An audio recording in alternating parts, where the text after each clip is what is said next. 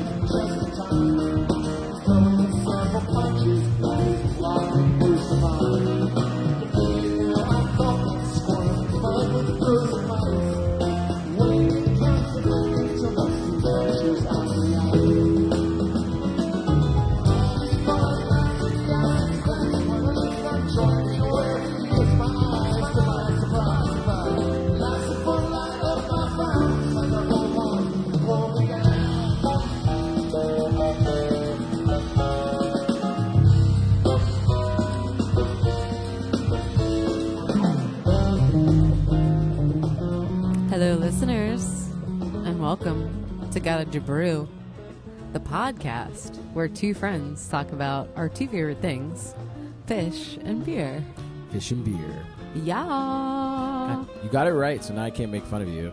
I know, I definitely did fuck up last week because I said the episode, not the podcast, and I didn't realize what you were talking about because I was like, yeah, we're in like episode 17. And I was like, I said the right thing, and then I went back and listened to it and I did mess it up.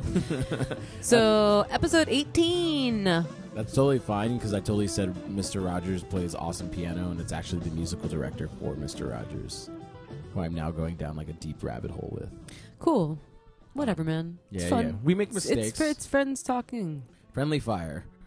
It's conversation. Can you imagine like the, the I mean, you and I grew up during it. Remember when you used to have arguments and you couldn't look it up on a phone? no. And the argument would just drag on. No, I think it's this. No, I think it's that. And you just couldn't Google it. I actually don't. I have a really horrible memory, which really depresses me. But uh, I don't remember what life was like before the internet, and I experienced it. So Yeah, I was there. I used to have two phone lines in my house. My sister used to take up one of the phone lines, and then when we needed to use the internet, we had to kick her off the phone. yep, yep, yep. Because you had to dial up. Yep. Yeah, yeah, Yep. for sure. I I am so old that I remember in computer class in middle school learning DOS. Yeah. Just typing. Yeah. I mean, I'm sure they do typing way earlier than I. Anyway, digress. Anywho, let's talk some Phish. That was It's Ice from 723 2017. A dozen. I think it was the longest version that's been played to date. I can't confirm that, but um, I went through most of the pages on Yeah, uh, I think it You're is. right. Yeah. yeah, I think it's- I and you know what? I like that song um because I used to hate it and it's really grown on me. It's definitely one of those songs that I did not used to like at all and now it's I'm very fond of. It's your come around song. Yeah, yeah, it's something second- it's something I've grown to your like. Second wind song. No, no, it's just a song that I I've grown to appreciate musically. I wasn't Got it. super super fond of it initially, uh, and and I picked that as the opener for a very specific reason. Uh huh. Um, Ben and Jerry's has just announced a new ice cream flavor, and it's a new Mm. Phish ice cream. Of course. It's called It's Ice Of dot dot dot course. dot dot cream. It's ice cream. I'm and it's really funny because I was looking to find this, obviously. I was looking to purchase it. And uh, Ben and Jerry's, I didn't know this. I mean, whatever. I guess a lot of people did. Uh, has like an ice cream finder on their website. So you can find Oh, the flavor you're looking for yeah. and go to said store to purchase it. So they give you direct access to their distribution. Not to their distribution, like, just stocking yeah, just yeah. to let you know where you can get it, which is actually kind of cool, and I think it's nice that they do that. I Huh. found it refreshing. Um. So, anywho, uh, the flavor uh of the new It's ice cream is uh caramel malt ice cream with almond toffee pieces, Uh huh. fudge fish. Those are also used in the original Phish Food, and a caramel swirl. You lost me at fudge fish. Yeah. Gross. So this this ice cream sounds revolting to me. Huh. And I like caramel and I like those veggie fish because, again, those are in the original Phish Food. Uh, apparently, this flavor was in contention for the original release of Phish Food, which, Huh. fi- which Phish Food is amazing. Phish Food is like my favorite Ben and Jerry's Huh. flavor. Outside, I didn't even know f- who Phish was when I ate Phish Food. Um, That's funny. but it, the, the funny thing is, I was like think I was like breaking this ice cream down, and I was like, man, it's like a lot of like caramel flavor, and then it kind of just like hit me a little bit, depressed me. My dad's favorite ice cream is peanut brittle, Okay. and this ice cream to me sounds like a very like old man, uh, you know, friendly ice cream. Isn't peanut brittle the whole point? Is that like you have nuts in it that make it crunchy, and you're Yeah, replacing he, that with he likes like fudge? That's toffee brittle or almond brittle or some fucking gross ice cream flavor, man. And it's just like what old people like. You know how Oh. they eat like caramel candies. Like this Yeah, reminds me I of was like just an gonna say- old man's like ice cream. Do you remember? I bet that? my dad would like this. Do you remember flavor. that commercial with the little kid going to Werther's? grandma's house? Yeah, and he would like the grandma would like unwrap one for him. He'd get all excited. Werther's? Yeah, Yeah, my grandparents also like had Werther's in a candy jar. Like when I went to go see them. I bet they had a fucking box full of cigarettes too. That's how it used to be. So I was gonna try to get this to taste, I would not eat this, ice but I couldn't find it. me. And yeah, like not to be like you know a Debbie Downer, but I don't really have much interest in trying this. But I will support it, obviously, because some proceeds go to the Water Wheel Foundation, which of course, you know yeah. Yeah, I will always support. But yeah, so guys, wherever you live, go on Ben and Jerry's. Find Do you it's know- ice cream. A random fact. Do you know what lake? I know it's a lake that they're trying to clean up with the Water Wheel Foundation. I forget. Oh, I which don't. one. I haven't di- dived that deep. Yeah, they're, it's a delved cleanup project. It's a cleanup project for cleaning up a lake that's really terribly polluted. Cool. Uh, I want. It's obviously probably in Vermont. Uh, I forget though. Don't want to piss anybody off. Um. So. Anyway, yeah, I just wanted to mention the the new ice cream. Sweet. Thanks Ben and Jerry's or Ben and Jerry for liking Phish and being from Vermont and supporting them. It's cool. yeah. I Uh, feel like that's like how you know you've made it when Ben and Jerry's wants to make an ice cream flavor Uh, I mean, I, I surrounding you. I think they also know their market really well. I feel like they're distributed, uh, distributed, distributed. You a got it. lot, a lot through New England, and it would make sense to partner up with Phish, who's very popular in New England. And Oh yeah, yeah, of you know, course. See, I thought you were saying like they know their market. Like the reason why like Stephen Colbert has one and Jimmy Fallon has one is because like people at night, late night, eat pints of ice cream. Yeah, yeah. That's what Ah. that's what I thought you meant. No, but that's Which probably makes true, too. sense. Yeah, yeah, Probably all true. yeah, yeah. I mean, Phish Market research, you know. Phish fans are stoners, dude. You Mm. fucking pint ice cream. Like they, they yeah, they, they know the people that are gonna want to eat their ice cream. Yeah, it's smart. Um, I would like to talk about. Um, we had a really interesting uh, conversation the other day. We were talking Phish off air, and I was showing you uh, the websites, the various websites that break down uh, everybody's rigs. Um, Yeah, so I whatever. I don't want to like admit how like dumb I am for not realizing like people obsess over this because obviously people obsess over every little facet of Phish. But I had never no. seen a video break like I'd never seen them describing all of their equipment. Yeah, so breaking it and, down. and this is why it came up. Uh, we've actually done an episode uh, that was pretty gear heavy with J3PO. That was when you were away. Uh, I think you were off in England. Um, and we talked Again, about for me, it's just like a curtain that's lifted. Right, right, right. And I I think what was interesting in the conversation, because obviously J3PO and I can can nerd out about it as much as we want, because we're both musicians and we buy these toys to make sounds and do all this shit. Um, but with you, what I really enjoyed about it was uh, you kind of got a feeling, especially when we were watching Page describe his his rig, you were getting a really good idea for why like certain instruments are used for certain things. Yeah, yeah, that was my favorite part. I mean, they obviously describe all of their like Page describes his twelve keyboards and fucking synthesizers, and Trey talks about all his pedals and his amps and stuff. But it's yeah, uh, especially the vi- the video I was watching uh, of Page. He was going to each individual thing, like his Moog is this, is that, uh, his Baby Grand, his Little Pumpkin, and he was he's going like, and I use this for like these songs, and he was saying Right. the songs, and he would kind of play a little bit of the song, and Trey was doing the same thing. So it's cool, yeah, to know. I mean, again, just like un- Yeah, so- unlocks a little bit of how they make the sounds. My favorite is uh Most of their instruments are old as fuck. What's that cover they play?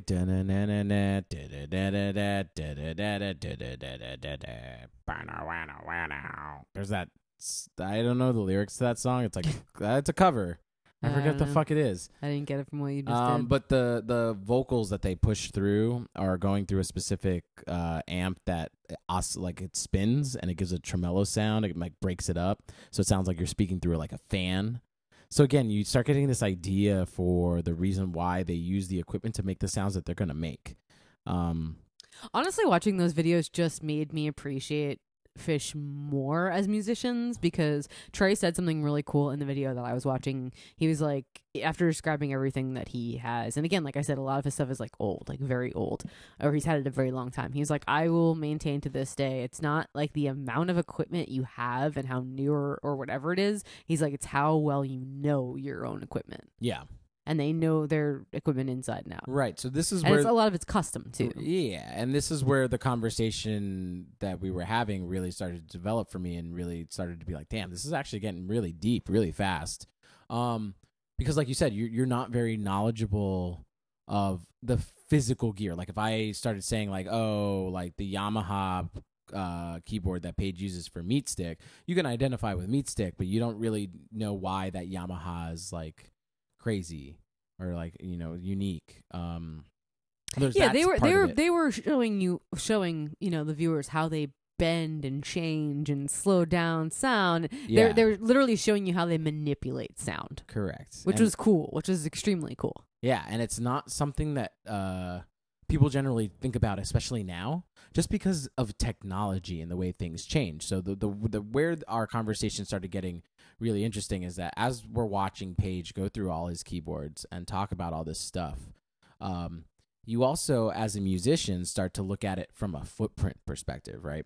So we were can i ask joke- you a quick question does Yeah. do you like want to like run out and like do what they do after they describe to you like all their if like if you were if you play guitar and you were Trey, would you be like oh i want to go get that pedal or like i want to go Uh, try that out I were Trey, I would also own about 20 Languedocs at this point. All slightly he's got a different. couple He's got way more than a couple. It's well over double digits at this point.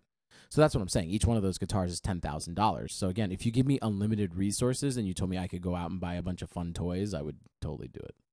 But no, just like don't. Like like don't. me, like as like a cook. Like when I see somebody make something, I immediately want to go try it myself. Or like as an Yeah. artist, when I see a cool idea, I'm like, ooh, I want to go try that myself. Like, So- would you as a musician? So I'll tell you a funny story. So I um, was singing in my band for the longest time. Our keyboard player had to uh, finish up some school. He was in grad school and left. So I decided that I was going to start playing keyboards in my band. And I went out and I, you know, had some money lying around and I bought the state of the art Nord. At the time, it was a 5D. Now they're, now up to a 6. Um, and the concept behind that is that you're breaking down four layers, uh, four basic keyboard layers down into one unit. So you have your B3 organ, which Page uses a lot. You have a piano, a grand piano, or a baby grand piano, as Page uses. Very important. You have a Wurlitzer and you have an electric piano. So these are all like core things. The little pumpkin, as you called it, little Punk, that's what he calls it. baby grand. So you're They're talking about three things. sides of Yeah, his yeah. four-sided, uh, you know, his square that he has around him yeah. in one thing. So you're now talking about efficiency and being able to set things up. And again, when you're not Phish and you have to physically set up your own gear, setting up two keyboards is obviously a lot more advantageous than setting up eight. So your question is kind of double sided because if I had unlimited resources, I would buy everything. If I had roadies, I would let them set up all my gear. And one of the other beautiful things is that you can have them find sounds for you. You can go to basically a guy and say, hey this is the sound that i'm looking for can you help me like figure out how to create this on a, like an analog synth or, or on so this or uh, whatever can I just jump in? This is this is more my point. So like I I look at in terms maybe in terms of like this is a better way to put it, a photography, right? Like Uh-huh. back in the day, I maintain the fact that like shooting 35 millimeter black and white was like the purest, best version of like getting pictures. huh You know what I mean? As opposed to like digital replication. is it because you So- had less to work with so you had to be able to manipulate it more because you only have no, black it's and white like There's it's no like for color, instance how like a drum machine sounds mechanical and doesn't can't replicate the nuances of like a person. huh Would you say that like like so like the reason why like Page and Trey and like all of them have like so many different things, I think it's because they like to have that like unique custom sound and feel Well- that I don't think like you're saying four keyboards in one is never gonna sound in my mind the way that those four actual keyboards sound in real life. So yeah, this is a, a point like authenticity. I was gonna say yeah, J3PO makes this point. The original timbre, which you and I have spoken about, and Sure, I've sure, explained sure, to you sure. now at this point, the original uh, fingerprint of the instrument sounds better when it's the original unit than when it's Right. digital. right. So you're right. And again, so now we're just talking about the economics of being a band and, and playing is if you can afford to have all the original shit, have all the original shit. And Right, if right, you right, can, right, It's whatever. Um, They've also like built this up over like thirty something years. but here's where the interesting part comes to play. And this is the question I ask you, the person who's not as knowledgeable about gear and not about whatever. If Page had three keyboards in front of him, as opposed to having eight surrounding him, or more than eight now, we're talking at this point, it's almost like three aside. So we're at what, three, 12, 12 keyboards? hmm And, you know, tam- like original timbre of the way a B3 organ sounds from the Nord, like, I don't think you'd be able to tell the difference. Huh. So I what I do think is that um, So you're it's saying it's the, you're saying it's no. you know? So you're saying it's their preference, not a necessity to have the instruments that they have. yeah, honestly, also uh, a keyboard in its original form, or uh, you know, a guitar or a pedal in its original form, is easier to start fucking around with and really tuning your sound to than it is to have it being this digital thing. Because every time a keyboard is replicated or you know digitized, and the, the, the, they someone physically records it with a microphone and pulls it into a, a keyboard and gives you all these knobs to play with, you're now having to learn another like skill. You have to learn how to manipulate the sound as it exists in that specific keyboard. If that makes any sense. So Yeah, yeah, for sure. if I could explain it simply, a B3 organ has a lot of pull bars at the top, and all the different pull bars would be the same if you were on like a big, like Catholic cathedral organ. You're basically opening and closing pipes, so you're Right, adding and right, right, right. subtracting sound from it. That's gonna make it sound like um tremolo. Tremolo is like the wah wah wah wah wah wah wah wah. Like when it starts oscillating and stuff, and you can add more horns to the section because organ at the end of the day is basically trying to replicate uh, trumpets, trombones, a brass section. right. So it was a way for big cathedral churches to pump air through pipes as opposed to having, you know, 20 people show up and play a bunch of trumpets and all this other shit. Um, that's the way I think of it. at That's cool. Yeah, yeah. Um, so it's like again, you're talking about just being economical and just like shaving this shit down. So it's like if you want the real sound of shit, it's like the same way that people do it with vocals too. An artist can walk into a studio and sing all the parts themselves, do some stuff in falsetto, kind of sound like they're a girl a little bit, and then sing in their full voice, sing harmonies for themselves. But what you're what you were saying before applies to that as well. It doesn't sound as full as it would if you know they just hired all those people to just do all those parts and whatever. It, it, it- there's a difference to it. And Sure. that's also an idea in recording too, and that's a big argument with Phish when you listen to studio albums as opposed to live. Studio albums enable you the ability to go back and do it over and over and over again until it's absolutely perfect. So there's a mechanical like like feel to it almost where you're just like this is like overproduced to the point that it's too perfect. right. And there's Right. this this this like there's certain people who listen to Phish where they're like I'll only listen to live shit. That's me. Um I hate studio recordings. They're too clean. and I'm the opposite. I as Yeah. someone who struggled uh, Do you as think I've that's because you're a musician? No, I think it's just because my qualm is vocals, and that's where vocals are right because you can do them over and over and over again until the, they're absolutely perfect. Yeah. And when you see Phish live, the vocals are never so. I mean, none of them are. You know, they're all like B minus singers. So even when they're all together and they're helping to cover up their their their mistakes and their you know being out of pitch, at best it's a B. Like at its best. So- Yeah, well, okay. Well, uh, I did want to touch on a comment you made the other day, which I really thought was cool and it made me think. Uh, but definitely, if you haven't, check out those like YouTube videos on their rigs because the way that, uh, even just the way that like Trey talks about the sounds that he's making is really cool. Yeah. and he kind of like not like dumbs it down but like he definitely describe like in one in like you're saying like in one scene he was like yeah i like this pillow because it sounds like you know uh, the music's fading away from you or like driving away from you No, rather than he- coming at he you or plugged it in backwards. yeah yeah So yeah so he reversed the circuit so that instead of the pedal's typical nature of making things decay over time, it pushes over time. it's coming at yeah yeah that's what I'm saying so but even though the language they use is very interesting and it again just makes me appreciate Phish a lot more yeah, I, it, it makes you realize that there's a lot more thought and understanding. right right right of So- course Anybody again? So now do the inverse. Imagine someone who's only ever played uh, baby grand uh, piano, and then all of a sudden you're just like, here's 30 things that you can play with. right It's gonna take them a really long time to like go through all that stuff and to figure it out. And in certain cases, keyboards is like the most. Uh, I I would probably say keyboards and drums are probably the easiest ones to like talk about. Um, there's a very different type of technique that's used when you start adding equipment. So an organ is played differently than a piano, which is played differently than a Wurlitzer. It's like the way you conceptualize how you're going to add your sound to the music is different. So piano is super flashy and it like punches through a lot. And organ is really fat. The sound fills up really quickly. So you actually have to play less notes. It's counterintuitive. So at most you're playing like three fingers at a time. sure And you're raking the whole keyboard. That's why like Page comes in and he sweeps the whole yeah I love watching him and he's like, like, pet the keys yeah. And then with like a Wurlitzer or electric piano, it's like this smooth, like really full. So you're kind of like holding chords and very subtly doing resolves and like changing the key very slightly so that things like yes, but that's out, that's the funny thing, right? And that's why when we were watching those rig videos the other day, I was saying if you were their roadie and you set up, you know, like d- fucking Page's twelve keyboards.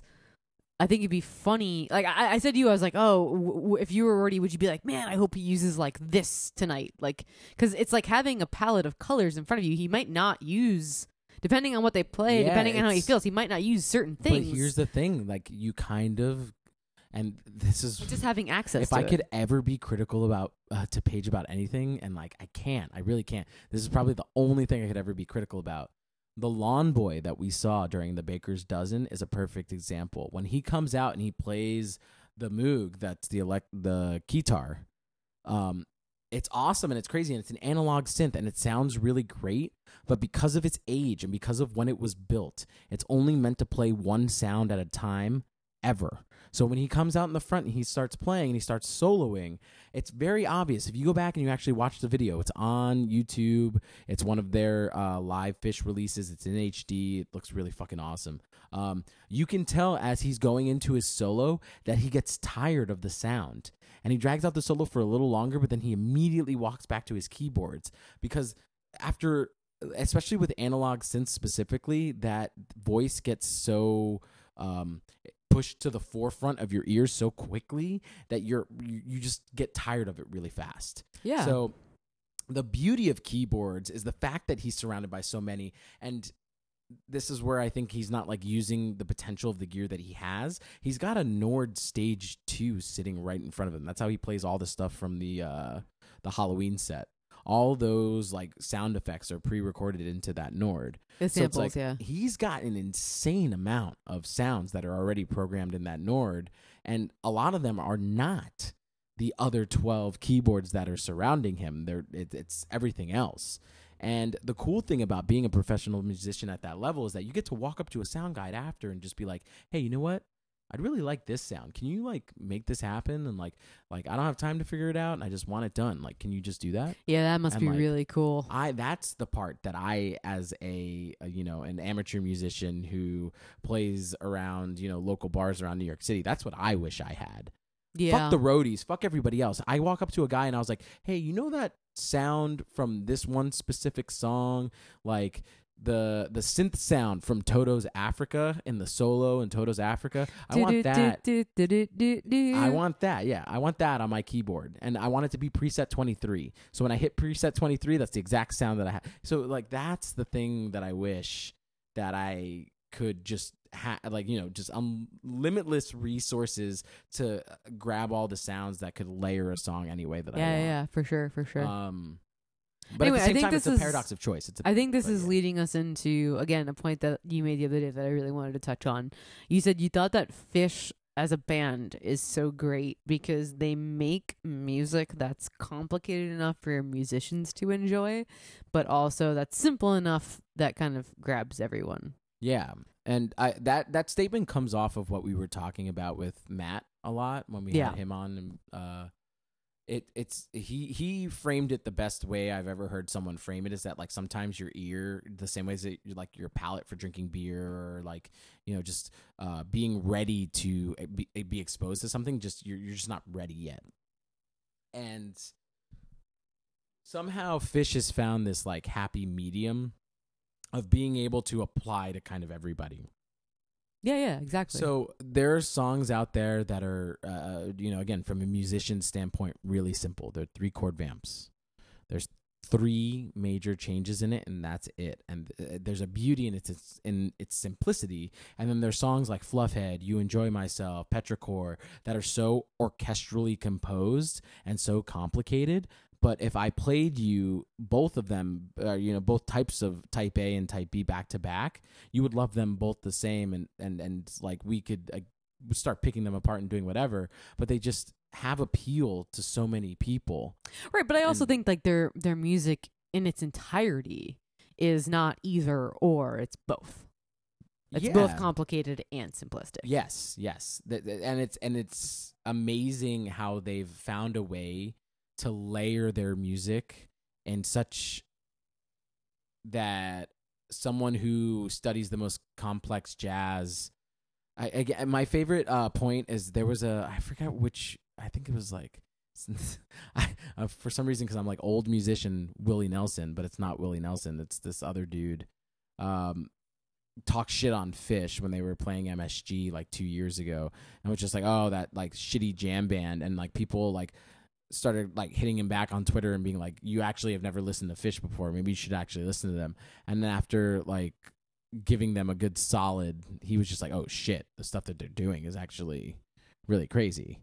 Um, my other favorite is like when Metallica was videoed during their uh, practice right after Phish was uh, had done their Baker's Dozen, and they're just sitting there playing, and they're just like, "Yeah, man, did you hear about these guys, Phish? They just went and played MSG, and they played, I was 246 songs, never a repeat, 246 songs. We could never do that. That's Yeah. fucking nuts. like, yeah, yeah, seriously. so it's again, you have these people who are uh, professional musicians admitting that you know these leaps and bounds that they're taking are just insane, and that comes up a lot when you talk to someone who doesn't understand Phish. Um, the biggest argument I feel like we ever make for ourselves is why do you go to so many shows?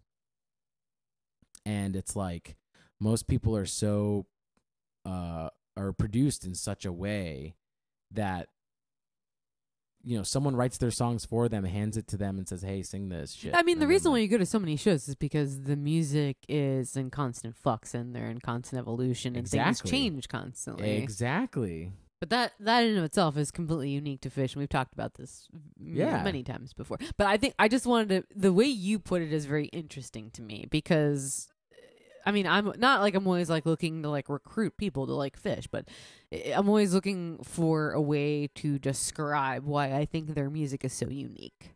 And the way you said it was really interesting. It appeals to a, a very very broad group of people. I think uh the I think we should get into our the topic that I think we should get into the topic of your Facebook page. god we were just going I- so I just- deep I we just were just think- going so deep and you want to just talk about it? okay Yeah, I just I just think That's that fine, uh, you that's know why because my mind goes to I think the the guy who kicked you out would love this whole segment. Cuz we've talked about music, Huh. like Phish's actual music for like 30 minutes now.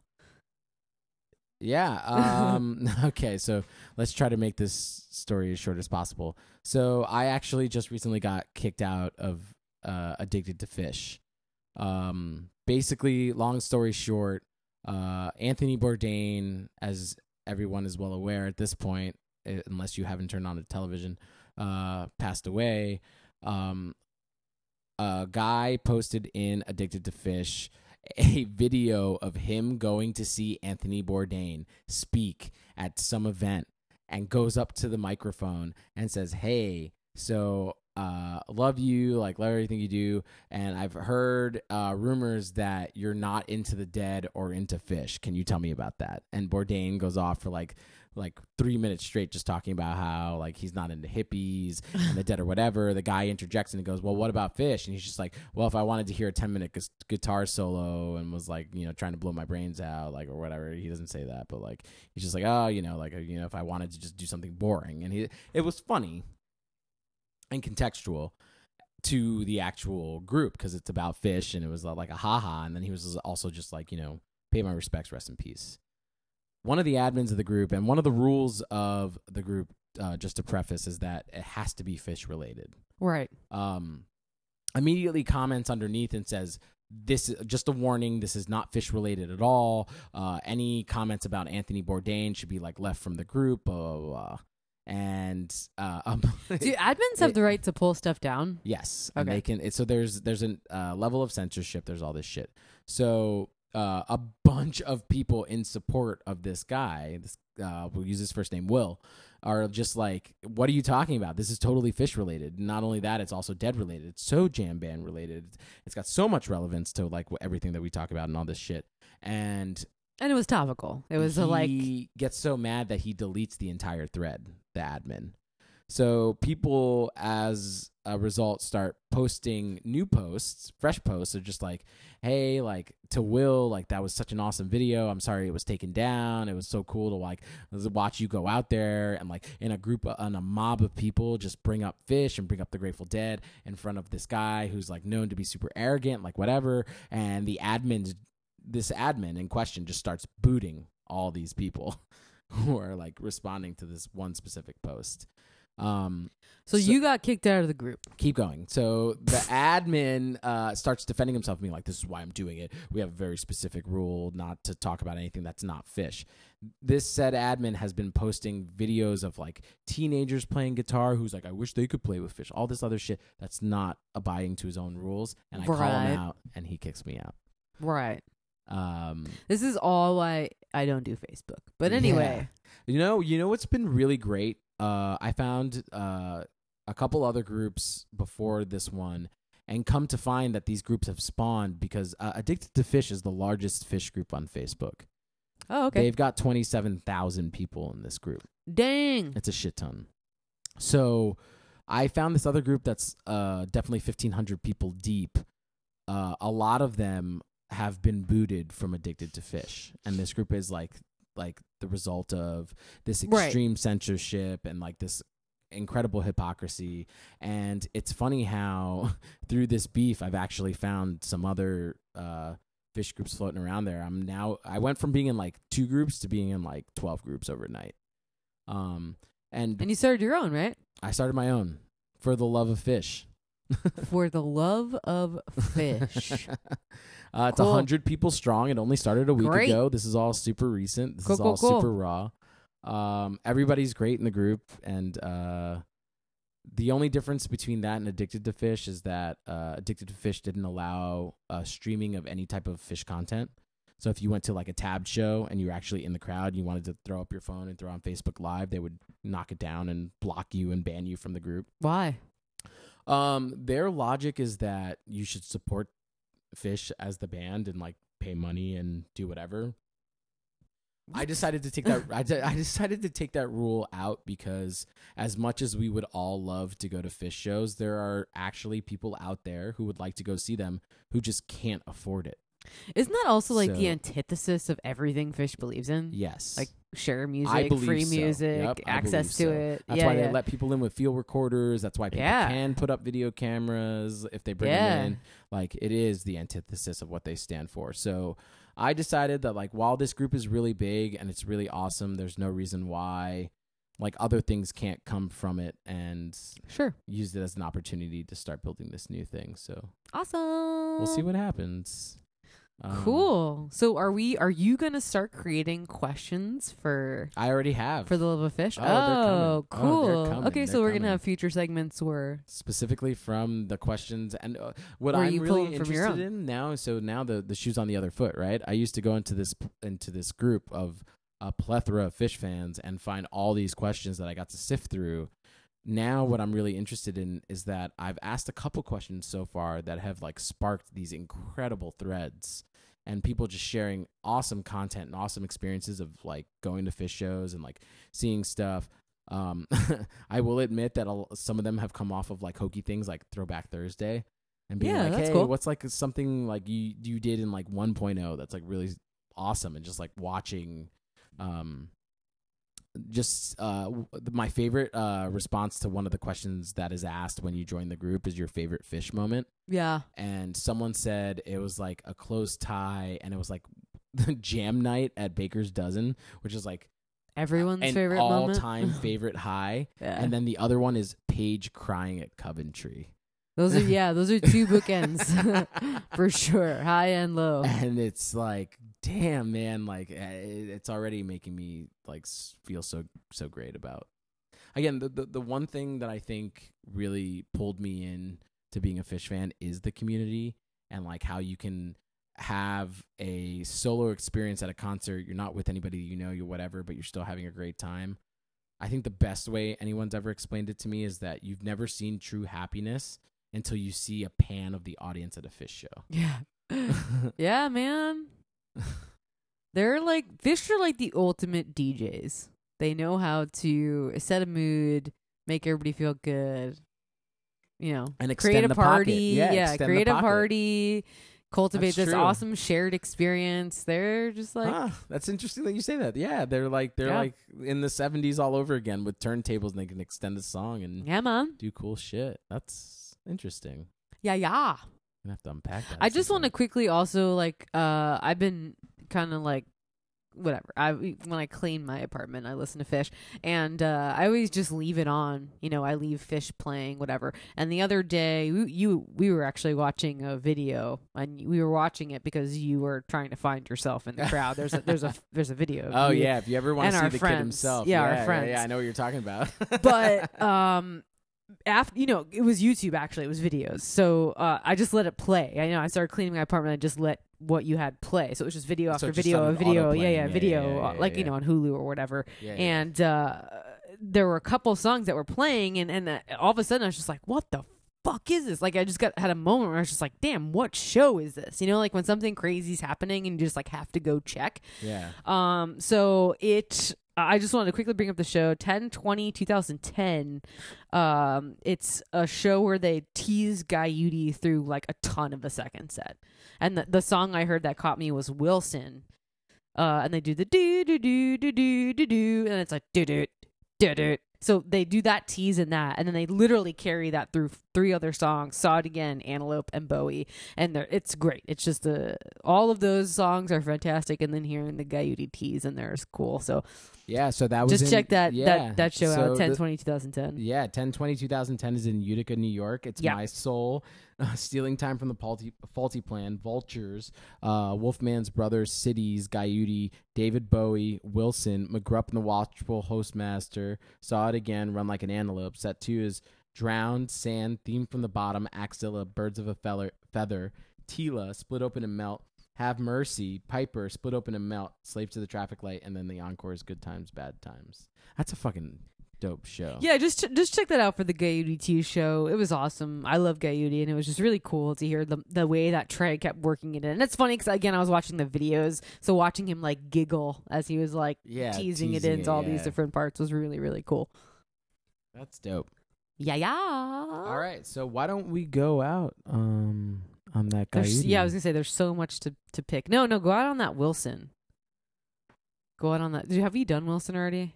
um, who cares? Yeah, go out on that Uh, Wilson. Phish repeats every like four shows. That's cool, right? 10 20 2010. 10, 20, 2010. All right. So we will be back after a short 15 minute break. Uh,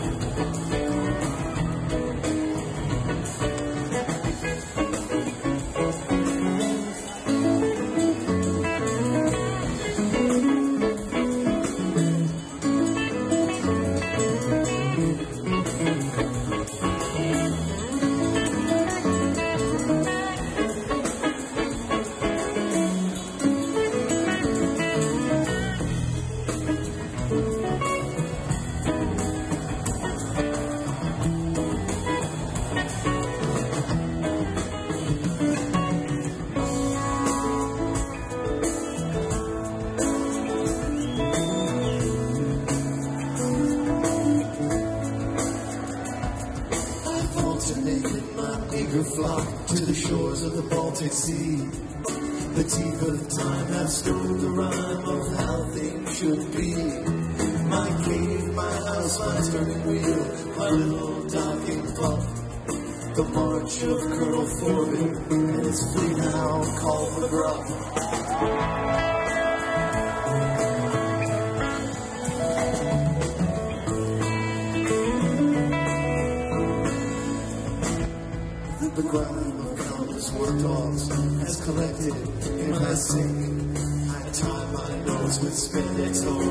for I get a drink. We lie on frozen warthogs with its poison in our minds, while the birds that spot our children are encased in orange.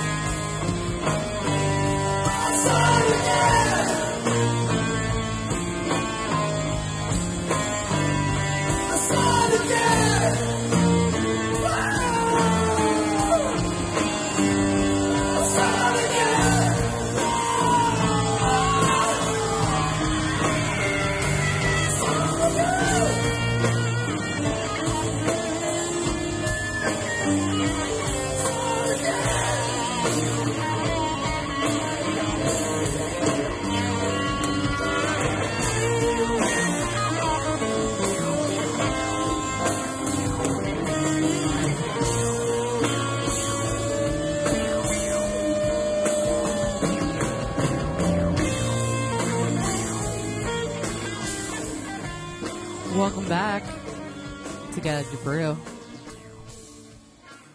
I am the Liza. we never did this. I'm the Liza. No, we did. We did. No, no, that. we didn't do the intros in the beginning. Yeah, we did. Did we? no, we didn't. I don't remember. How many if we beers did. have you had? I've had Literally one. zero. I've had I've had- zero. We're about to get into it. That's why I've had zero. I've been I've been waiting very patiently for what we're about to get into here, man. Cool. So uh, I had the privilege of being invited up to uh, B. United Importers this week, and B. United is exactly that. It's well, I mean, it's much more than that, but it's it's an importing company that brings a lot of really awesome um, beer produced outside the United States to the United States, and they uh, do it in a lot of really cool, unique, creative ways.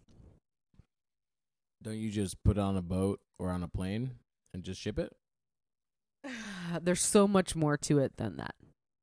Go on. So anyway, um, B. United is located in Oxford, Connecticut. It's in just like a cute little uh farmhouse. There's actually two of them.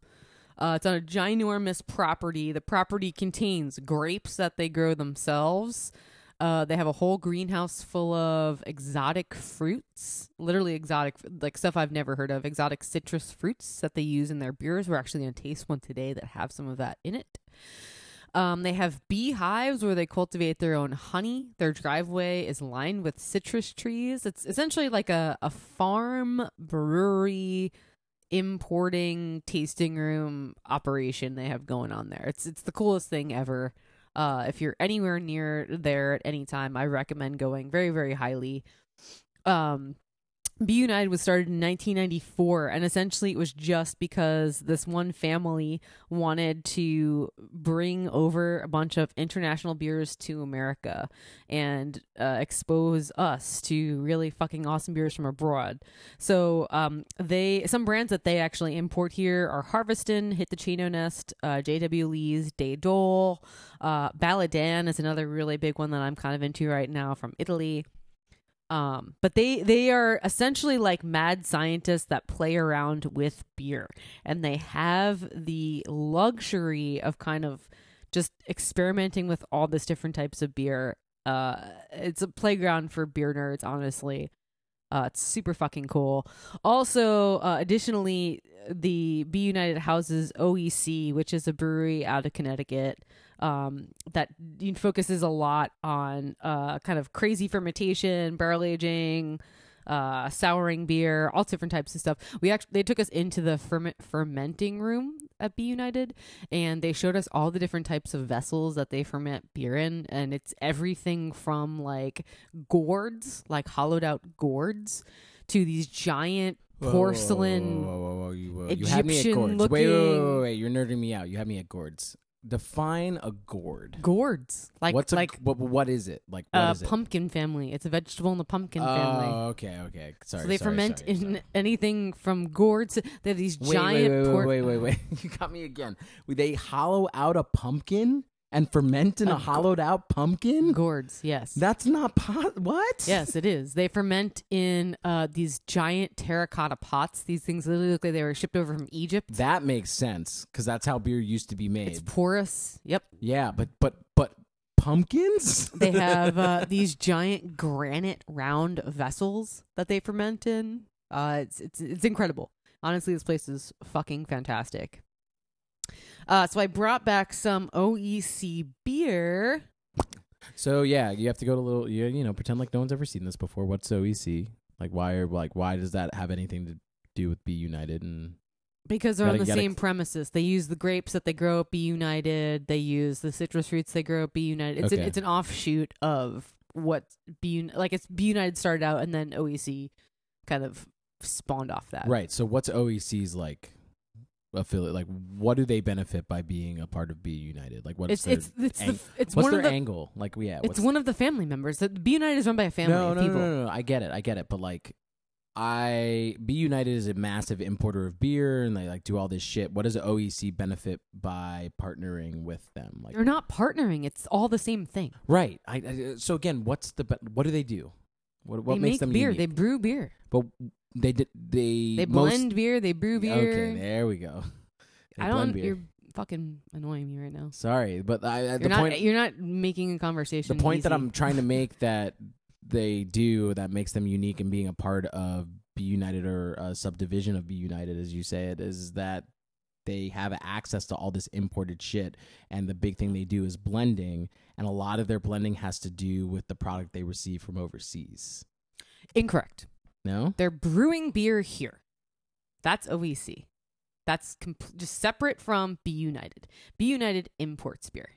And the cool thing that B. United does is more than just taking cases, you know, from whatever this place in Italy and shipping it here on a on a ship is they do it in a lot of very creative ways and they give brewers there very small tiny family brewers outlets to produce their beer here right so a brewery over there that's super tiny that can't produce uh, beer in cans because there's no canning line they ship a tankard over here keep it temperature controlled the entire time get it here and then can here in Connecticut stateside off the tankard and give that brewery the opportunity to get distribution in the states because they have the means and the access to a canning line. Mm.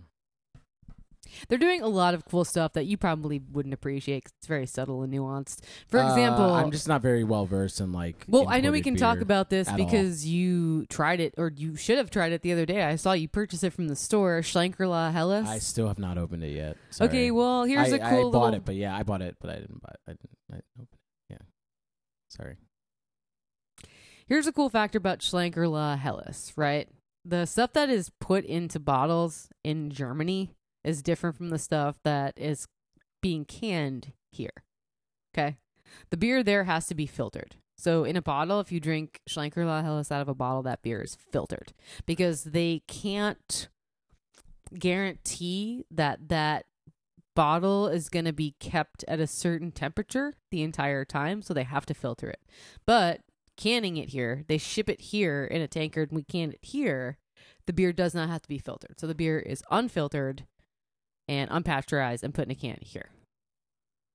So it's it's actually it sounds like a very small nuanced thing, but it's Yeah. it makes a huge difference on the beer and impacts the final product of that beer very Why highly. is why is the rule the way it is? I would almost kind of expect it to be the opposite in terms of an import, something that came in from another place. I would expect it to not have to be, or I would expect it to have to be imported, filtered, and all this shit to FDAA, you know, whatever the compliance is. It's coming from somewhere else. You have to make sure everything's like That's just. I'm sorry. I just think of it backwards. I expect it to be the reverse.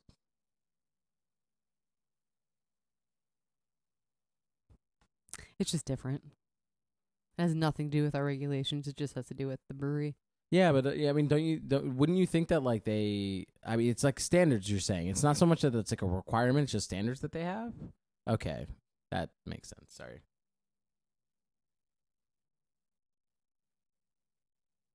Should we taste some beer? Yeah.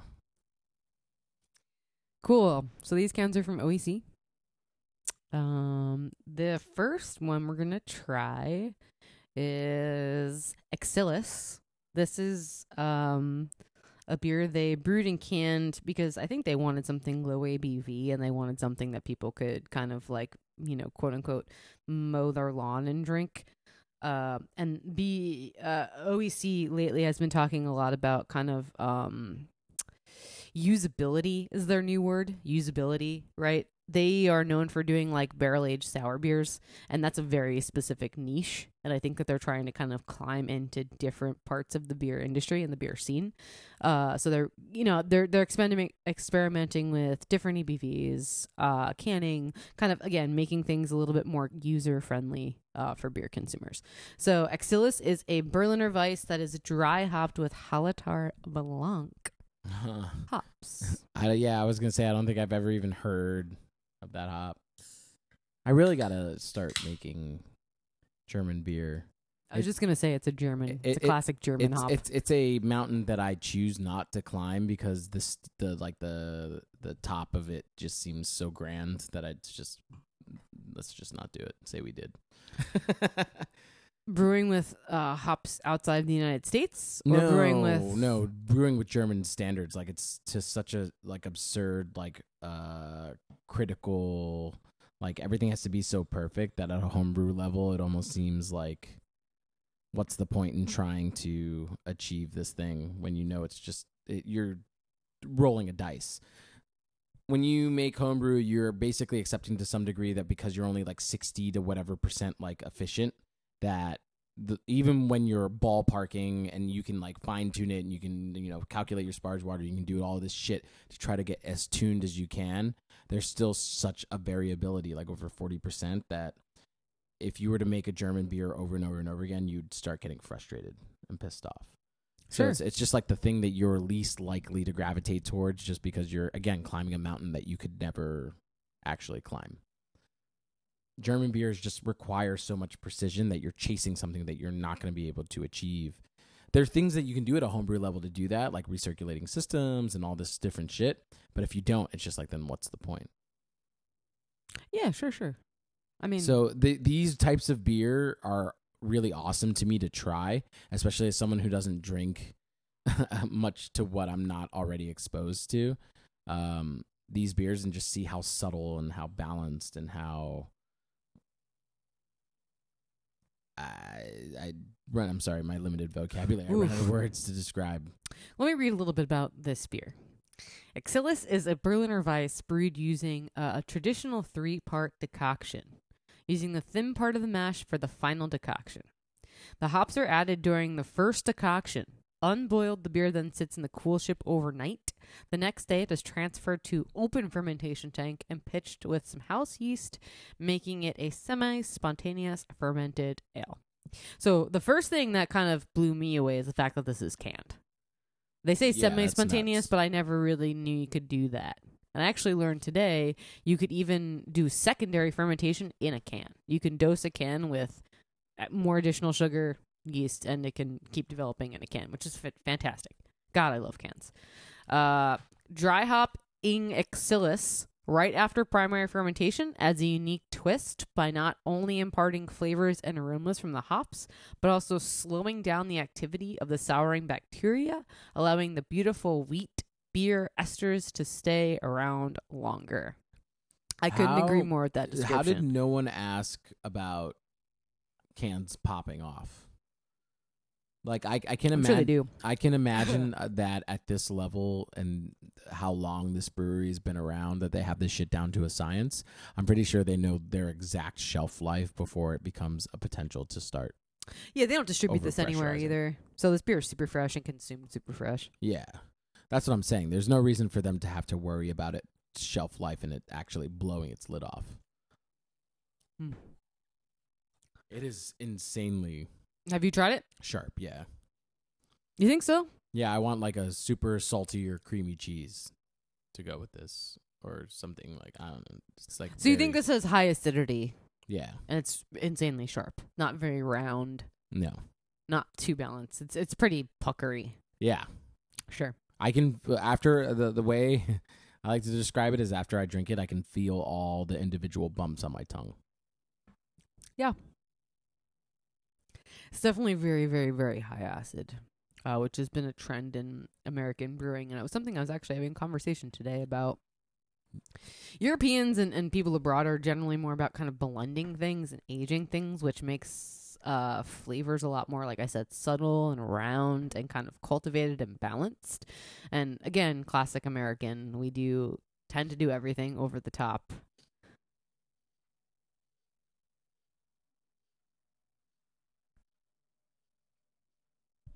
Do you have anything to say, or you're just gonna eat in the microphone?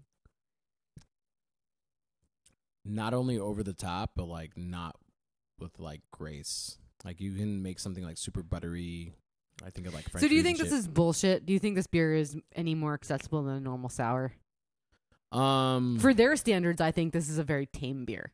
But I think for general consumption, I don't think this is a very some, like uh, you know. There's some things that we can't describe in this beer, and it's like so. I'm looking at it in my glass right now, and it looks like like a party's happening in my fucking glass.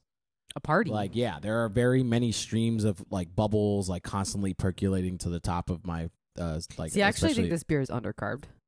I think also because of the extreme tartness, it over exemplifies the carbonation. Like it again, it, it, it feels like it scrapes your tongue with like a comb you would use to brush a cat. It's like Yeah, super. see, sh- I don't. I don't. I actually think it's smooth. look at look at the look at my glass right here. All these bubbles that are just constantly just like Drink the beer, I did, and I I dog sniffed it the way you taught me. The Bloodhound. yeah, what you said. I actually think this beer is incredibly smooth on the palate.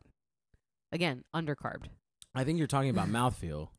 No, I'm talking about carbonation. High Ah. carbonation scrapes your tongue. The bubbles physically scrape your tongue. See, I think, I think this, is undercarbed and smooth on the palate. Ah, I think this beer finishes really velvety on your tongue, but as it's going across your tongue because of the high carbonation, scrapes it. So you get scraped first, and at the Yeah. end, you're left with a coat of like everything behind it, which you can argue, which makes your point. So I'm agreeing with you that.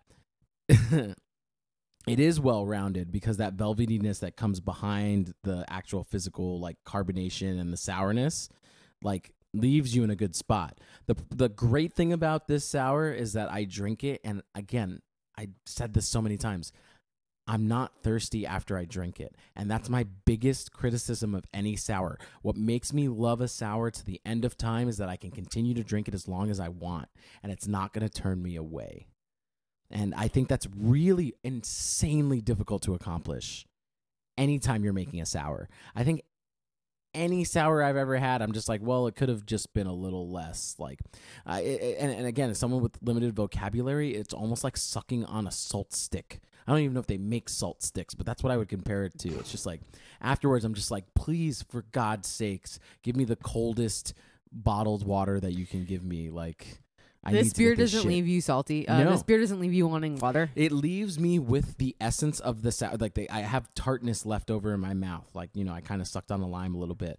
I have all uh, the the the inklings and like key points of it being a sour, but it's not that bad. Like thirsty, so acidic that like it burns down my esophagus. Sure. I can feel it hit my stomach. Sure. Like I'm, you know, gonna burp a bunch for the next twenty minutes. Like there, it it is really like velvety on the back end and like super smooth. So it's for a sour, one of the most well balanced sours I've ever had.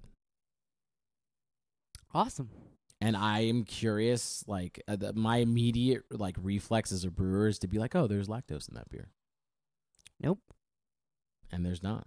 Wrong. I, I'm duh. they don't use that don't shit. yeah, and they don't. It's German fucking beer. They don't do that shit. This is not German beer. I thought uh, OEC is a brewery in Connecticut. it's a German style beer.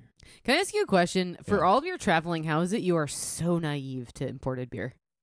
Um, it's obvious, like uh, obvious, like product of the way that beer is sold when I've been abroad. So, try to make my point as quickly as possible. In Munich, when I was there, and literally going around to a bar like every ten minutes, sit down, have a beer, go to the next bar, sit down, have a beer, go to the next bar, and I took a really like lengthy journal of like this is the first time I've ever like tried to like super like nosedive like beer nerd into getting into shit and it was really really hard to find different types of beer. So uh, a comp- uh, a brewery would just like own out the entire like two to three mile or mm, it's too big. So let's say like one mile radius of like where you were. So like Hofbrau House had like the five bars in the vicinity of like direct downtown of like the Munich like northeast sector, and then like uh I forget the name of it. Right, but you're Uh, talking about bars. I'm talking about breweries. I didn't go to brew like the, I was only in Munich, so I was only in like it's you, like being. You've New been to other places in the world. but you're talking about abroad. I'm talking about anywhere in Europe. Yeah, yeah. in How is Europe. it you know so little about beer that's produced outside of this country? Yeah, but I would say mostly a because the the time that I spent outside the country up until uh the last trip I took to Munich, Prague, and Dublin, uh, I didn't give a shit about beer, so I wasn't really trying to care and like look into shit. I was stick I was drinking like whatever was available. So like, what about now though? You're a brewer. Don't you look for like influences all over the world to kind of r- play with?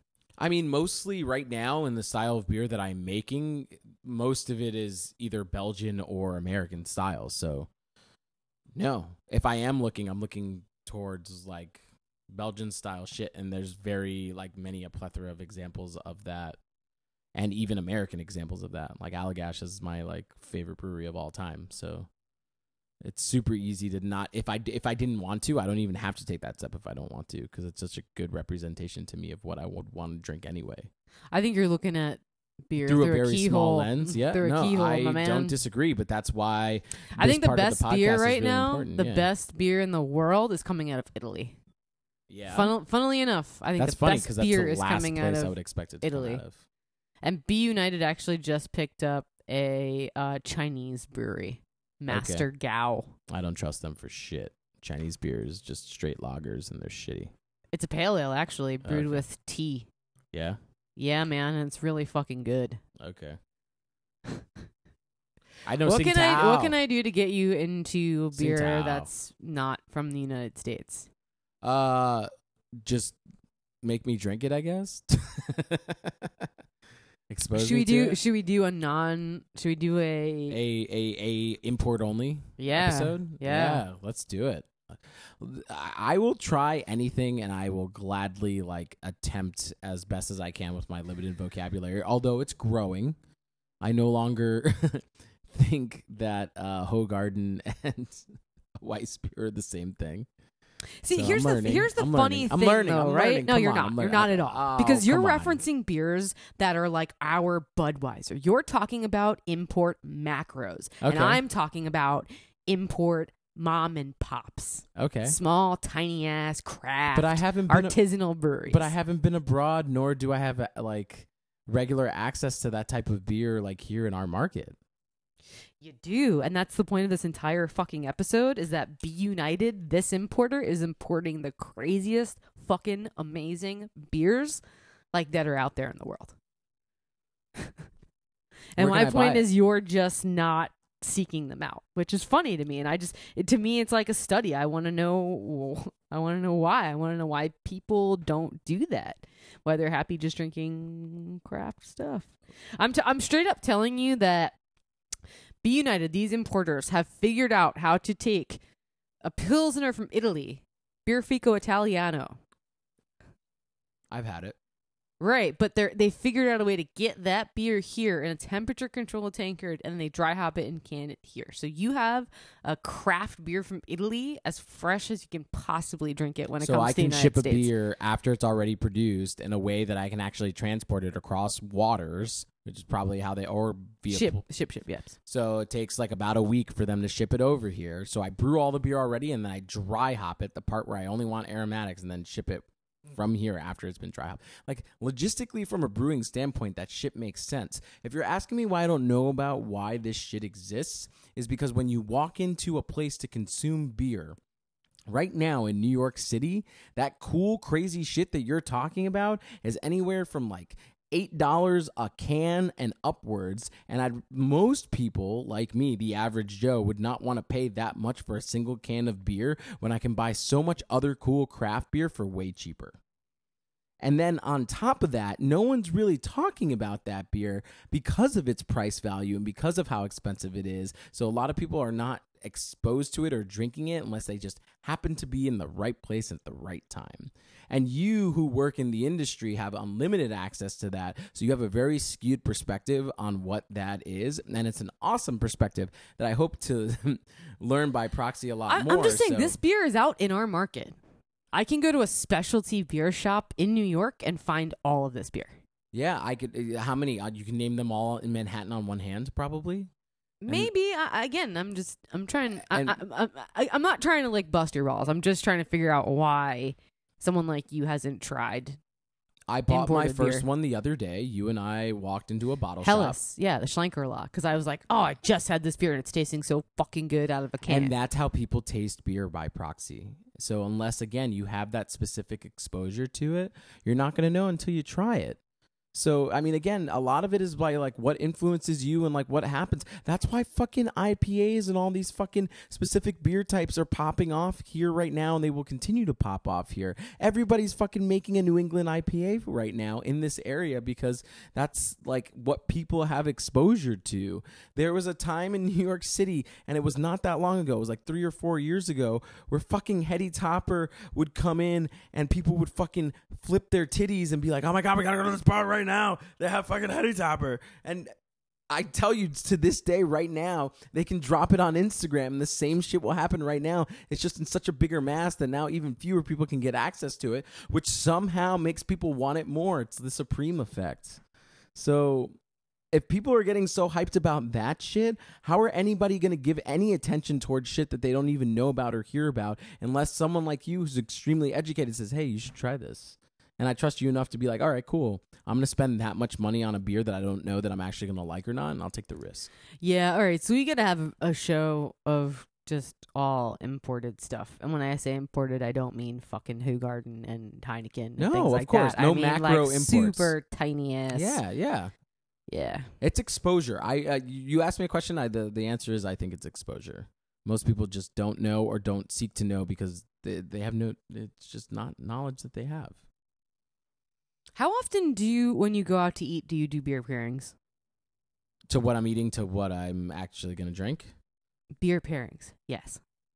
I uh, it's confusing because a beer pairing could be like an event where they pair beer with food, or like me actually just going out to eat. If a restaurant offers a beer pairing, which means they pair beer with the dishes you get, how often do you do that? I cannot remember the last time I went to a restaurant that had a beer pairing. Wine. How often do you do that with wine then? Uh, the last time wine was offered at a restaurant where it was paired with food, I did it. And I spent a lot of money to do it and was one of the best experiences of my life. I think maybe that's more of what we have to impart in American beer drinkers is when you go abroad, uh, wine and beer and libation is always part of celebration and eating. It, Yeah. it's, it's it's a you know, Absolutely. they're synonymous yeah, with each yeah, other, It's the same thing. They're both food. You right? And I think them- we devo- we you know put a definite barrier in this country between beer and food. I just don't think people think of them collectively, and that's the entire purpose of Gamehenge Brewing Company. That's what we're trying to impart on people is that those two things are synonymous and they should be great and they do need to be paired. Like the greatest thing you can create is a perfect bite, and that includes what you're consuming in terms of beverage. it's it's a. I mean, I agree with you. I don't. I don't know. Again, why the general populace doesn't do that? It's just something that you don't know until you experience it the right way. It's the same way that like you have a perfect steak and you go, "Oh my god, I'm only I'm only ever gonna make it this way. This is this is it. This is, I found my spot." Let's play a game. I'm gonna say the name of a brewery, and you tell me where you think it's from. okay, and after okay, okay. I'm gonna give you a Okay. fucking softball. A baby who's fucking blind can hit this. Oh my god. Master Gao Brewing Company. Uh, Japan. Wrong. China. Uh, Gao. Fuck. Master Gao Brewing Company from Nanjing, China. Is that like Tsingtao? No. like, am I just dumb? You're really pissing me off. Like you're I'm sorry, but you're fucking really pissing me off right now. This is dumb and you're so uneducated and I'm trying to educate you and you don't give a shit. What makes you think I don't give a shit? Wild Beer Co. Have you seen them around? Their bottles are a- lot of places. Nope. England. They were in England when I was there. Yeah. That was a hard one. There's really no way to kind of figure that out with context clues. Again, another easy one. Schlenkerla. Uh, I don't know. Schlenkerla. They're from Europe. Oh, jeez. Germany. That's literally the most German fucking thing I could ever think of. Shank. Baladin. French. Wrong. Italy. Uh, Biani. Birrificio Italiano. Italiano. Yeah, it's literally means like Italian brewery. Yeah. Uh, thanks. Ducato. I'd still say Italy. Yep. Hitachino Nest. Uh, Japan. Yeah, yeah. Have you ever had anything from Hitachino? Are you kidding me? No, I really don't know because you're so f- undereducated. I would be surprised if you said yes. What have you had from Hitachino? All right, all right, all right, all right, all right. I, I, I get what your point is, is that I'm, but guess what? I'm most people are my uh level, if at best my level, if not lower, unless they know. I would disagree. I would disagree. Unless anyway, they're ta- an- takeaway from nerd. this segment is that you should be kind of scouring uh, bottle shops out there and trying imported beers. Some cool imported Yeah, beers. Yeah, if I can start making more money at my day job, that'd be great. You're using that as an excuse, and it's a pretty shitty excuse. It's not. How much I was the ca- how much was the can of Schlenkerla you bought the other day? N- not the Schlenkerla, but it was twelve dollars. It was twelve dollars. No way. 16 ounce cans of of Schlenkerla was not twelve dollars. You're totally lying. At most, It that was beer was maybe eight dollars. I was gonna say it was close to ten dollars. No, at most that was eight. At most. I bought a what's the other Tipo one? pill, The Tipo eight- pills is eight dollars. A twelve ounce can. It's a hundred dollars case. I bought that Italian uh, beer we were talking about, the one that was dry hop the other day. It was seven dollars a can, Yeah. and it was for eight ounces. of beer. Italiano. No, it's twelve ounces. No, it's in a little can. Twelve ounces. It's in a little can. A beer can is twelve ounces. Yeah. Oof, you're gonna come away not looking good in this segment. Yeah, fine. I listen. I don't package and sell beer, so Should we I- try? Should we try the other? I make it in five gallon batches in a keg. And again, that's another reason I would argue that I don't have a large exposure to beer. I make a lot of the beer that I want to try, and I have five gallons of it, and I have to drink it mostly myself. So So you're drinking all your homebrew. yeah, all the time. That's why I homebrew to make what I want to drink.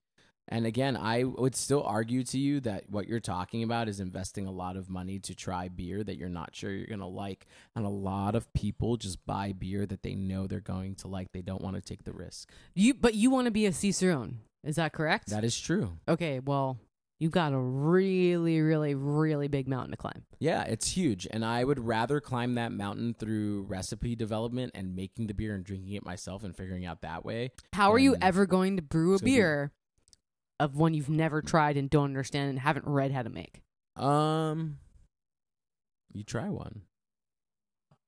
Right, but you just proved you don't know any beer from outside the United States that's not Hoegaarden or Heineken. That's not true. So I mean, we're me, again, name me, We're name me another, name me a beer. Name me any brewery outside the United States. No, that's not a macro brewery. That's not a macro brewery. Yeah, Um, Cloudwater.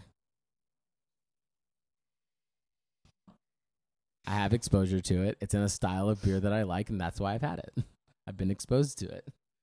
Again, we can have this argument as much as you want. And that's It's a like, dumb whatever. answer because not. they only do stuff that's American inspired. They're trying to copy what Americans do. Hey, I'm just playing by the rules. You're just mad because I uh, found one that I fits the bill. My point is, even with the answer that I gave you, it's based on what you're willing to take a risk on. Cloudwater was introduced to me as exactly that. They're trying to remake and recycle hoppy IPAs and freaking New England style IPAs in the UK. That's why I hopped over to them. I was really into Bissell Brothers, and that's how I made the leap. You're willing to try things that are similar, that you'll take a risk and actually do it. Like that's how people consume stuff, man. I've literally watched a guy come to me and be like, "I'm hanging out with this dude right now. He's a rest- restaurateur. He like goes around the world a lot and is always trying to get me to drink all these different types of beers. But you know what? At the end of the day, I just want to drink the Budweiser that I I know and I love." And he gets me to drink all these hoppy beers, all these sour beers, all this different shit. You? What are you want- talking about? that's when we went to New Orleans and we met that dude Oh. Jason and he was uh, dragging that his one of his coworkers around that worked for him and the coworker only drank Budweiser. But at least he tried other stuff. He did and he hated all of it and he said I'd just rather drink a Budweiser. So again, all I'm saying is that people gravitate towards what they generally consume and like. I and that's think how they right gain now you're exposure. defending ignorance. I'm and not. that really I'm just pisses saying. me off. I'm just saying how people explore beer and find their palates is through the styles that they like. So I went down a rabbit hole on Belgian beer for a really long time because it Right, was so sweet name me a beer from Belgium that isn't Hoegaarden. What have you tried from Belgium? That's not mm. too garden. Liza. I've never been to Belgium. So the only fucking thing I've had is like Le Chouffe. That's it. I mean, that's an actual answer. So That's good it. good for you. Good for you. That's an actual answer. But that's my point. It's only based on what I've been exposed to. That's what's in fucking Whole Foods when I went there, and that was what was recommended to me. It's based on what you're exposed to. You're getting mad about something that you have an extreme knowledge in because you've been exposed to it. That's like getting mad at no, someone. you're you're acting like, you're acting like uh, you know fucking the Holy Spirit came down and fucking put his hand on me. No, I did at this research. I sought out this beer. I wanted to broaden my beer experience. Yeah. I did a lot of You're work. the kid who's decided to go abroad, and I'm telling you that most people never leave the United States and are okay with knowing what they know.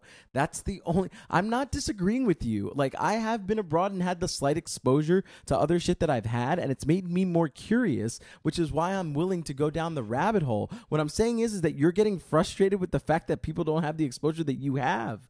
You are a Cicerone. You had to study German. I'm getting frustrated beers, that like- you don't care It's not because you claim to care so much about beer and want to brew so many different styles of beer and really, really be into beer, but you don't. You really want to be into First craft of all, American you beer. You can't decide someone's process in exploring something. They have to find it for themselves. You can lead a horse to water. You can't make it drink is an expression for a reason. Yeah. People find the shit that they want to find in the way that they want to find it. That's like going up to someone and being like, cool. You, are friends with me, somebody who's a Cicerone who Yeah. drinks a ton of beer Yeah. from outside the United States that Yeah. works with an importer that brings in all this cool craft. Awesome. beer. I'm also friends with a freaking guy who taught me how to homebrew, J3PO, who loves nothing but German beers. And guesses, guess what? One of the styles are that I drink the least German styles. So again, even with the exposure that I've had to those things, I choose my path through finding beer, and it's a common path in the risks that I'm willing to take in trying something. So I am more likely to try a beer that is local than I am to try something that is abroad. That's Why? just because I choose to make I don't that choice understand that because I'd rather. I mean, again, for me personally, it's just because it's closer. I'm more likely to have something the way that I would expect. I in the way that I've come to appreciate like fresh beer. I just want something that is like as fresh as possible. Right. And I'm- I'm, straight up right now telling you the premise of this entire segment of this podcast Yeah. is that there's an importer that exists in Connecticut right now since 1994 that's bringing beer from a little tiny town in Italy and serving it fresh to you where you can go buy it on your shelf in the supermarket if you want to. And that's pretty fucking cool and they should be applauded for that. Yeah. I'm sorry it's being missed on No, you, but they're doing a great not. a great service not, to beer drinkers in the cool, United and that's States. cool. And I, I again, I will try it, but like. My only defense to you is that I can also do the same thing from a brewery in New York where we currently live and pay half the price. And so again, you're just using price to justify, I'm- and I I'm think not. again that's a very I'm weak not. argument. It's it's based on exposure. So again, if if you weren't with me and I walk into a place that has beer from all over the place, and I'm one of the main defining factors on what I'm going to buy is price. It's just nature of sales. Like it's just the way you know people are going. They're more. and I would argue that with the extreme cost of hops in America, you're going to pay the same amount of money for a 16 ounce can from Italy that you are for a 16 ounce can of beer right down the street because they're going to claim that they use so many hops and that's what jacks up the cost. cool. I'm specifically being a devil's advocate because I'm frustrated at this point in your beer drinking career that you have not been exposed to more things outside the United States, and I think that needs to change. Yeah, and, I, And I'm not trying to be a jerk. I want to no, no, I want to educate you and bring you through that. I just you just need to have an open mind. I don't think you're you have an open mind right I, now. I think I have more of an open mind than you think. I just don't have the eagerness to explore. I think that's the difference. And I am more. I am. Aren't more you than bored with to- drinking the 1800th New England style IPA that's coming out in America? No, there's so many different things that are slightly different. Like I, I've continuously. I just drank a fucking um, Greenport Harbor. What was it? The the double IPA that we had the other day. And I, I'm Knock, second round knockout. second round knock yeah. And i'm still drinking that and i'm just like damn like this is slightly different than this which uh, i've had as a double ipa which is slightly different than this that i've had as a double ipa like freaking other half which is a brewery here in new york comes out with a freaking single hopped ipa of every freaking hop that they've ever used. There's so many different styles. It's a paradox of choice at this point. I Okay. just drink what i'm exposed to. When i walk into a shop i look at a freaking rack of beer and i go that looks cool. I actually almost bought a freaking what is it night owl saison that i Night saw Shift. our night shift You I, did buy it, didn't did you, or buy you it. did not? Yeah, I did buy it because Did you I that just beer? made a saison. I haven't even cracked it yet. it's still sitting in the refrigerator. So Where it's are they like from? Do you know where Night Shift's from? The New England, the Californias, Massachusetts. Massachusetts. New England, California places somewhere between the two. West Dude, if East I Coast. somehow, somehow get you prepared to take the Cicerone exam, and again, that's not even on me because there, you, you have to do so much reading, it's a lot. you'll never Yeah. even understand. Yeah. If Let's you do some, if I first. somehow contribute to you somehow a billion jillion and one it's like passing this test, I deserve something amazing. I Uh, deserve like a was million there- dollars. no, no, no. If there was a Nobel Prize of of beer, it would be the Nobel Prize.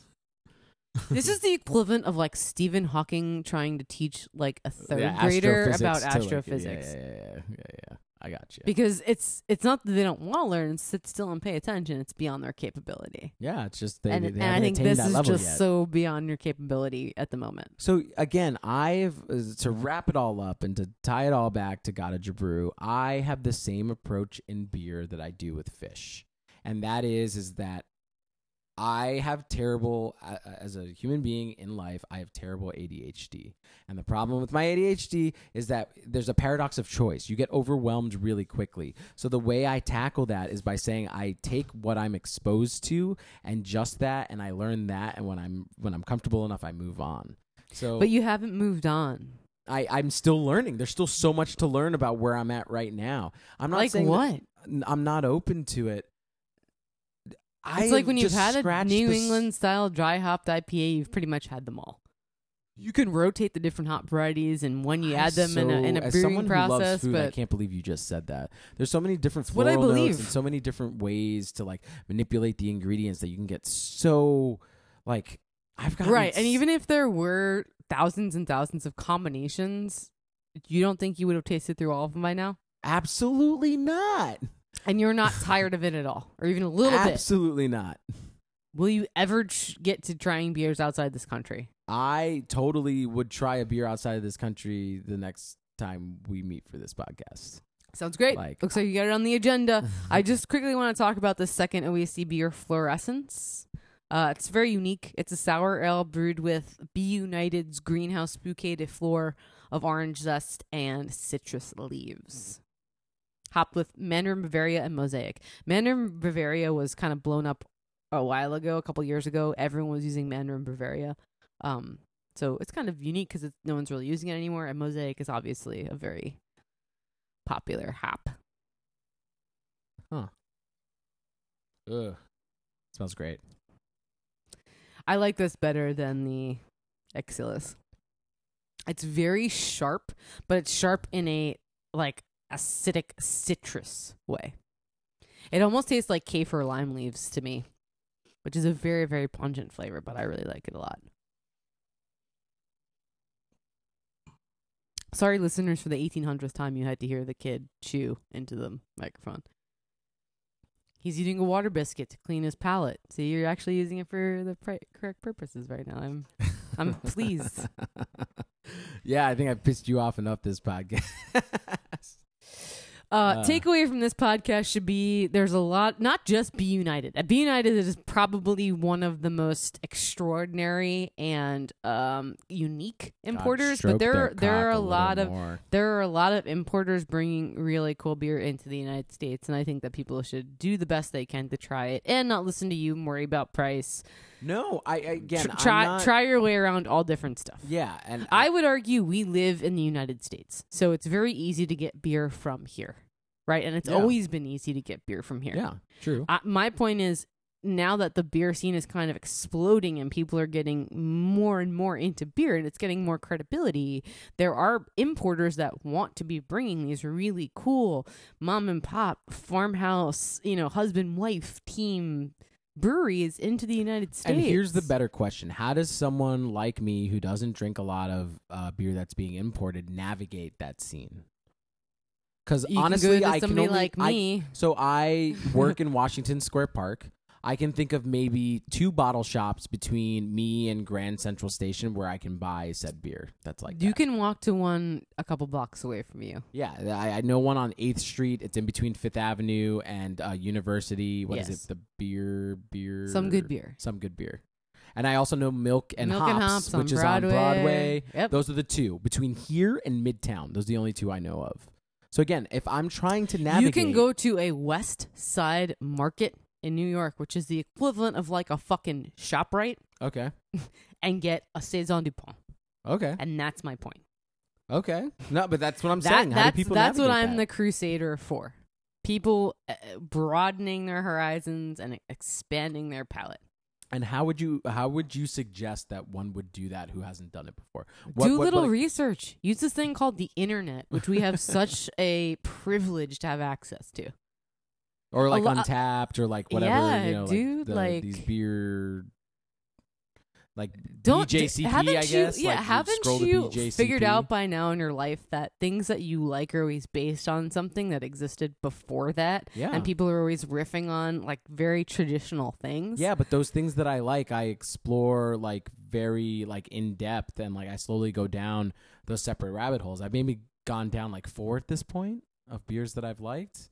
So I'm just I'm just saying you you you have a very slow exposure. So let's say you drink a sour for the very first time, you go, holy shit, there's this one specific sour that I totally like, and you all of a sudden open this door to this wide variety, and there's so many different. So then, wouldn't you Like- go research sour ales and how they were made, and what yeah, produces like sourness how, how in a beer. How many beer? sour beers can you say are in the market right now? a ton. Guess. Like Sa- put a sour beer is the second most popular style in America right now, Right. under under IPA. So how many? Fuck ton. Imagine if a 40%. if, if you walked 40% into a, of the beer your you see. standard supermarket and they happen to have half of what's available on the market, not even let's say a third of what they have in the market. How is a general consumer supposed to navigate that plethora of choice? It, it's, it's called the paradox of choice for a reason, but I digress. Victory Brewing Company has a sour beer in a six pack in the market. Yeah, I didn't. Uh, cool. I've never had it. Brooklyn Brewery Yeah? has a sour. Those are all domestic. Beer. So how if I'm if you're yeah, already starting but to name I, off I'm trying to tell like- you that's um no no see, God you are really bad at trying to prove a point when you're wrong. probably. You just asked me what percentage of people drink sours, and I said a lot. And you're saying, yeah, what percentage do you think of the beer sitting on the shelf when you walk into a store is sour? And I'm telling you a lot. I'm telling you, the trend is hitting America. And where do you think that comes from? Where are the traditional sour beers produced? Belgium. They're gueuzes. They're lambics. They're from Belgium. Cool. Have you ever had a lambic or a gueuze? Probs. Do you know what those styles are? Probs. Man, I wish there was like a call out Listen, the, the Uh, viewership. here- here's what I will say. There's a reason get why you're me. Cicerone and I'm not, and there's a reason why this podcast is such an interesting. and I'm getting mad because I'm literally giving you the answers and you're trying to fight with me. I'm not. I'm telling you, you need to broaden your palate, and here's how. These people, these great importers that are very close to where we live, are importing amazing beer to the And market. all I'm saying is that as a general consumer, when you walk into a beer shop, there's so many things that even if you attempt to stab at some stuff, you might not even end on something that's domestic because there's such a plethora of choice, both domestic and inter- like you, you know uh, imported. It's just there's a lot. It's cool. just a so lot. I just- I have a dare for you. I have a proposition Okay. for you. This sounds awesome. Let's go. Next time, I don't know why I just did that weird noise. Next time you go and buy a can or a bottle of domestic beer, I dare you to buy an additional one that is imported. Assuming the place that I'm buying beer has both. They all do. I just told you a West Side Market does. Okay. Gristedes do. A bodega does. Yeah, bodegas do. Yeah. I bought I bought a Franziskaner from a bodega in Sunset Park, New York. Okay. So again, I I dare you, I defy you, and to let me know when you do it because I won't No, believe we'll, you or we'll trust back, you. We'll, I won't believe back. you or trust you. How about this? How about this? We'll come back Next episode. Not I don't know by next episode. but we'll- I'm giving you a good amount of time there, bro. I don't know when. I, well, first of all, I still have this German beer that I haven't even cracked yet. So technically, I already have one. I have uh, that, and The I have Schlenkerla, the, yeah, it's great. and then I It's have the the saison that we were just talking about. Night Shift is from Massachusetts. So technically, I've already have the Done the needed. experiment. Just going forward, I think that's a really fun little thing to do. Yeah, that's I get it's a good call out. Even because I don't even think- even like I don't think people would even have the foresight to like take that initiative to try new shit. Right. I- No. I so then, think- even like say, like I'm buying a domestic saison. Go, go to the imported section, see if you can find a similar style that was brewed outside this country. Same thing. Pale ale. Go see if you can find an imported pale ale. Lager. Go see if you can find an imported lager. People work in these places, these stores, these beer shops. You can ask them. A lot of them are very educated. yeah, but like again, a lot of You can also go on your phone, go on the internet. uh I, again, I like to t- to go where my mood takes me, and I I don't feel at fault for that. I think it's an it's it's I'm a not slow faulting it's a, you for it. it's I'm a saying slow it's try a slow way to explore try so I don't try disagree. our experiment. It'll Yeah. definitely get you trying more stuff. Yeah, I I don't disagree. Cool. So if you do want to know more about B. United, because I think everyone should. Apparently, everyone but you. Uh, good Good Beer Hunting just posted a really awesome article about how Oh, cool. that's Be where United this is. is coming from. No, I'm just no, it's just a really cool article. what they're doing is genius and pretty revolutionary, and it's going to be something that gets a lot of buzz. So if you're interested in beer that's produced abroad, check out B. United Importers. What do you got here? I have so many song options for this episode. Uh, we are going out on 6 2012 It's the Bonnaroo Music and Arts Festival in Manchester, Tennessee. And this is the set opener of set two, Golden Age. Yes. Thank you for joining us for this episode of God Jabru. Got a little heated.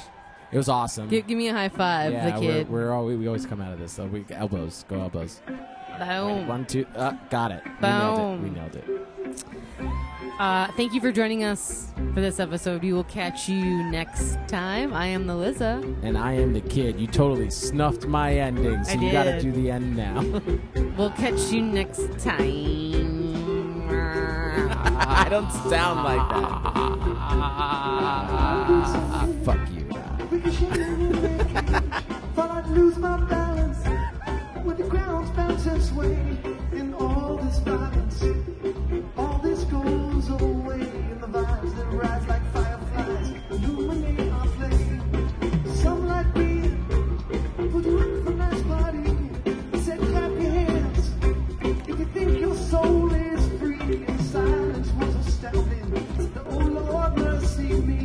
Oh, you can't stop what's coming up, and it never gonna stop coming.